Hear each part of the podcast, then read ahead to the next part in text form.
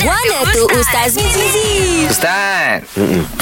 Ha, ini ada orang bertanya dah Ustaz ya. Dia kata mak saya tidak bertudung. Tapi semua anak-anak disuruh memakai tudung. Macam mana nak tegur mak saya turut bertudung? Ha, inilah cabarannya. Ha, tapi tengoklah mak tu suruh pakai tudung apa ya. Mak tu. Ha, kalau tudung peng, tudung saji memang memang tak payahlah. Cuma mana tudung biasa.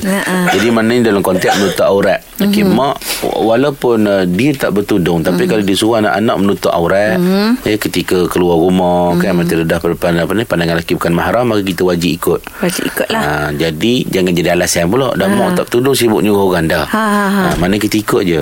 Tapi soal mak ni macam mana kita dakwah lah ke dia dengan hikmah. Pertama kita doa.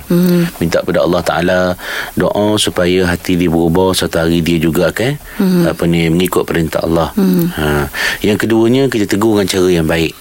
Ha, jangan kita apa kita tegur dengan cara kasar sebab kita kena hormat juga dia sebagai seorang ibu. Hmm, mana jangan ah, jangan mana jangan jatuh maknanya penghormatan kita ke apa apa terhadap uh, ibu kita walaupun dia uh, tak bertudung tadi. Uh, yang ketiga, carilah orang-orang yang rapat dengan dia ataupun orang yang disegani uh, untuk menegur ibu kita. Mana selalu maklumat daripada dia. Uh, contoh kalau dia ada kawan ke ataupun ada mak saudara ke yang Ayah lah Ustaz. Ah. Paling rapat. Ha, takut ayah pun takut juga kemul.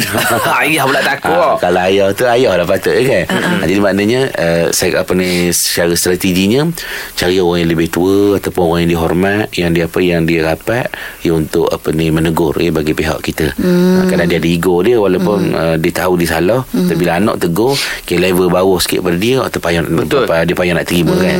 Ha, tapi kalau orang lain barangkali insyaallah. InsyaAllah. InsyaAllah Hadiahlah dia tudung mamah sikit. Ah, bagi dia belajar-belajar pakar dulu Ustaz kan. Betul lah. Tu ada api lelak tu kan. Tapi Ustaz kalau tu yang baru-baru ni tudung yang sarung tu je. Tak payah nak lilit-lilit jenis sarung. Hmm. Jemah-jemah ni tudung tu. Bagi mak pakai dulu. Faham Ustaz. Eh. Ada persoalan dan kemusykilan agama? Dengarkan Guana tu Ustaz Mizi. Setiap Ahad hingga Kamis, jam 7.10 pagi, hanya di Gegar Pagi.